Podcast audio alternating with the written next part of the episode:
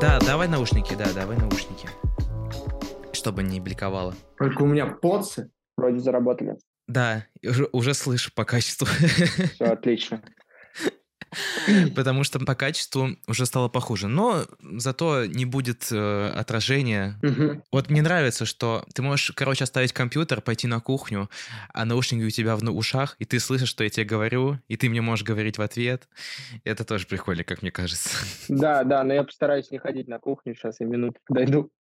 А, Но мне нравится картина, я могу с картиной разговаривать. Смотри, трек «Ток».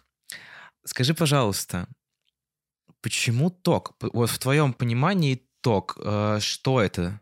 Ну, для меня ток — это некий поток, причем не обязательно электричество, да, Э, я скорее даже, возможно, рассматриваю это в неком метафорическом смысле. Для меня ток — это мурашки, ток — это вот это состояние какого-то возбуждения, опять же, не обязательно там какого-то сексуального, Мгм, вот, но сексуального в том числе. мгм, Вот, поэтому ток в целом это поток какой-то энергии, который посещает человека, который человек ощущает, который человек способен э, не просто ощутить, а еще и преобразовать во что-то. Вот.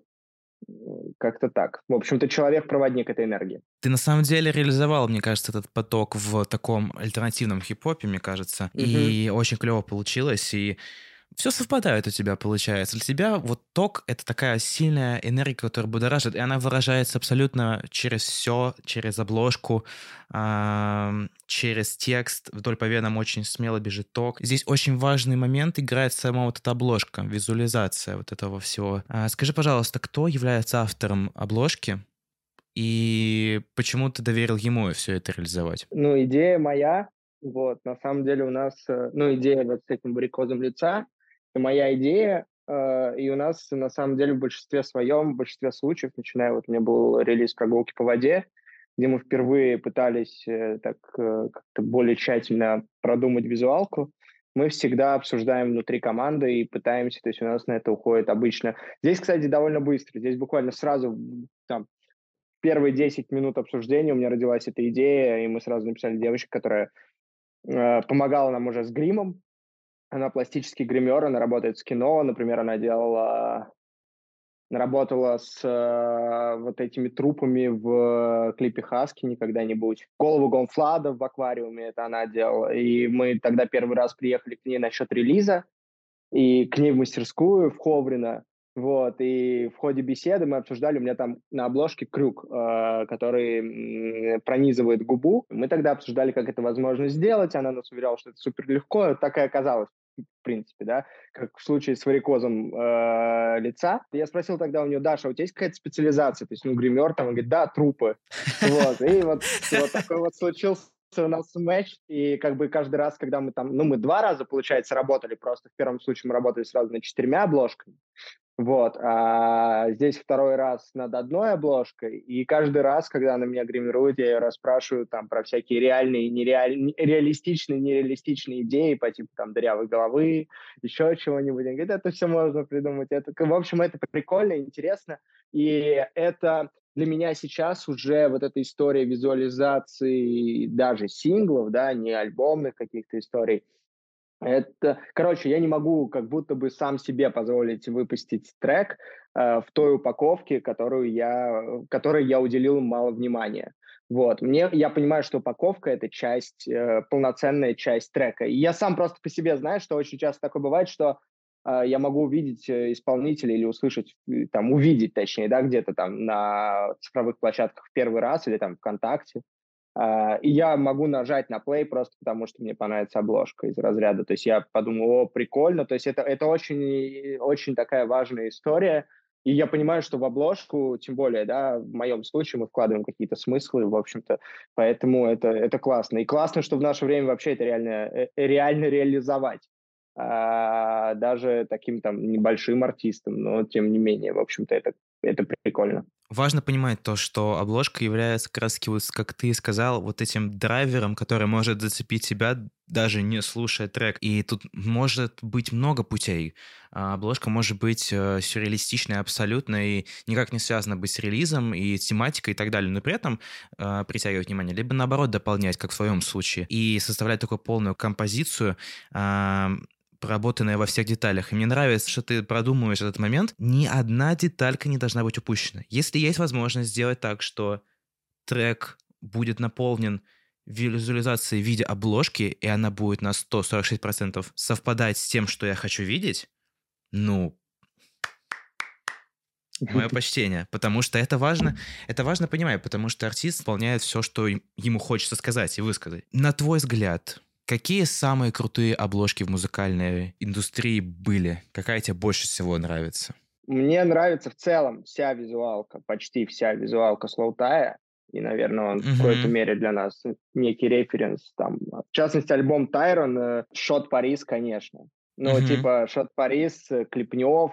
Э, последний релиз не так круто, но релиз, э, который называется «Так закалялась сталь», по-моему, да. боже, когда я разглядел, что у нее культяпки, а не руки, которыми она держит это, так, я такой, блин, это, это круто. Ну, то есть, типа, это прям очень-очень круто. К вопросу о деталях. Воп- к вопросу о деталях, да. Ну, а потом, сейчас подумаю. Ну, вот, к слову, я заметил сейчас, э, я с недавних пор, э, на самом деле, выкупил Мияги и Энди Панду по сути, с их релиза, вот этот Ямакаси был, который...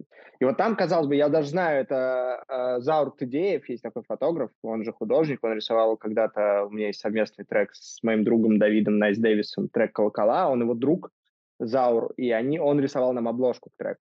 Вот, и обложка к условному Ямакаси – это его работа. И ничего такого сверхъестественного нет. Там в такой ну, японской манере нарисованы горы, какая-то пейзажная история, но насколько она дополняет на самом деле а, аудиочасть, да, там ничего нет сверхъестественного, но это прикольно. Порой ты замечаешь какие-то, вот, релиз Амафор, да, Джимбо и Бульвара Депо, э, э, они вырастили плесень на диске.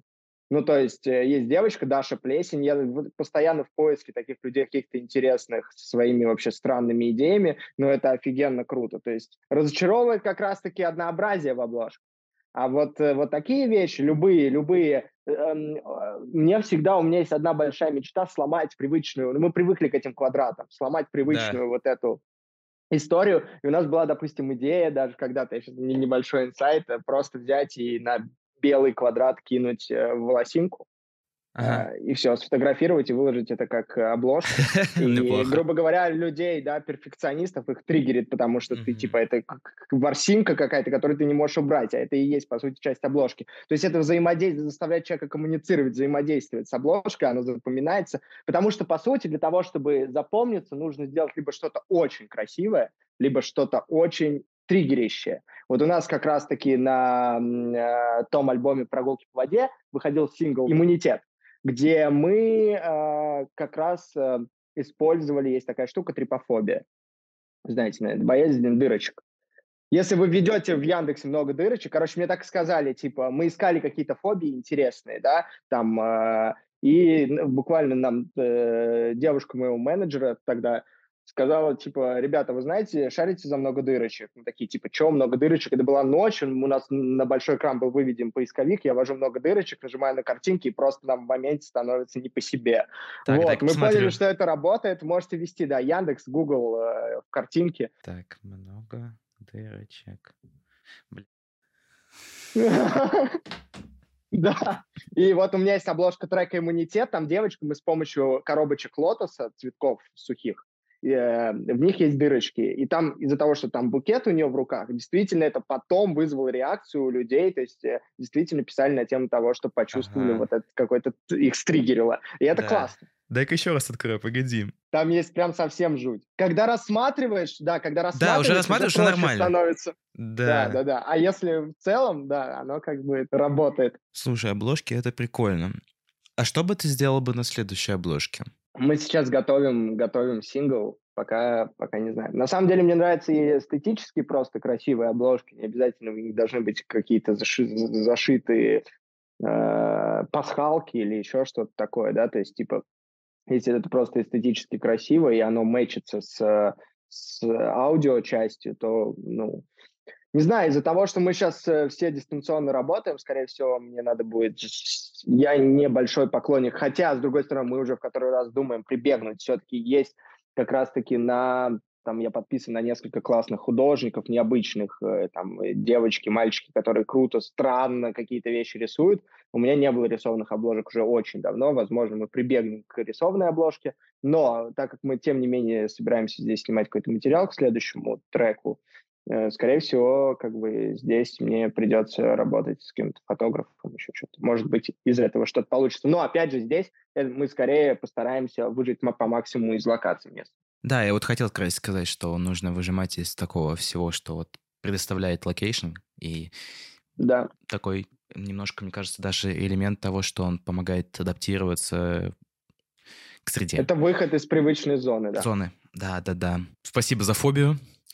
А, Кстати, кто-то ее не чувствует. Есть, мне рассказывали, есть фобия еще пуговиц, например кто-то боится пуговиц. Вот у менеджера, у Даниэля как раз-таки есть знакомая девочка, у которой нет ни на одежде там ни одной пуговицы, например. А, вот, и, то есть я не знаю, с чем это связано, то ли дырочки вот этих пуговицах uh-huh. пугают, то ли она, она говорит просто, ну вы не понимаете, что это типа мерзко выглядит, пуговицы, казалось бы, для меня это, да, там что-то абсолютно повседневное. Вот. У тебя есть какая-нибудь фобия? Высота, наверное. Uh-huh. Ну, все-таки, типа, так, по классике, по классике. И да. там всяких э, клаустрофобий вроде я не наблюдал. Фобия высоты, да. Все, наверное. Ну, вот, из, благо, с остальным не сталкивался, но, условно, там в Сочи с тарзанкой это я бы не прыгал. С фобией высоты, мне кажется, это привычно, мне кажется, такой инстинкт самосохранения, что, типа, не подходи близко к краю, а то упадешь и все такое. Хотя я прыгал со скалы, например, в море, то есть со скалы там 25-метровой, э, нормально. Но у меня почему-то вот если вода снизу, я просто плаванием в детстве занимался, как-то ага. у меня вот с водой все, это такое safe place, типа. Э, и мне кажется, если я прыгаю в воду, значит, все в порядке, сто процентов. Там посмотрели, что там нет камней, и до меня прыгнул еще один человек, как бы, вот, и всплыл. Поэтому э, как бы было как-то поспокойнее. Но в момент, когда ты смотришь снизу, тебе, ну, тебе кажется, а, фигня, типа. А потом мы забрались наверх и скинули даже шлепки, потому что там камни, но ты же не будешь в шлепках прыгать. И, соответственно, вниз ты не спустишься, потому что ноги поранишь. И вариант один — прыгать как бы вниз. И mm-hmm. ты вниз так смотришь и понимаешь, что нужно просто даже там не до трех досчитать, а до одного просто сделать шаг. Но я небольшой поклонник, условно, там, американских горок. Никогда в детстве там меня, например, всегда для меня это тошниловка. Вот, и из-за этого там, в частности, вот сейчас девушка моя страдает, потому что мы куда, куда не поедем, она большая поклонница этого всего, и она все время меня как бы за это подкалывает, что типа я с ней во всей этой истории не участвую. Mm-hmm. Вот. Есть ли у тебя какая-нибудь мысль или идея, которой бы ты хотел поделиться с аудиторией?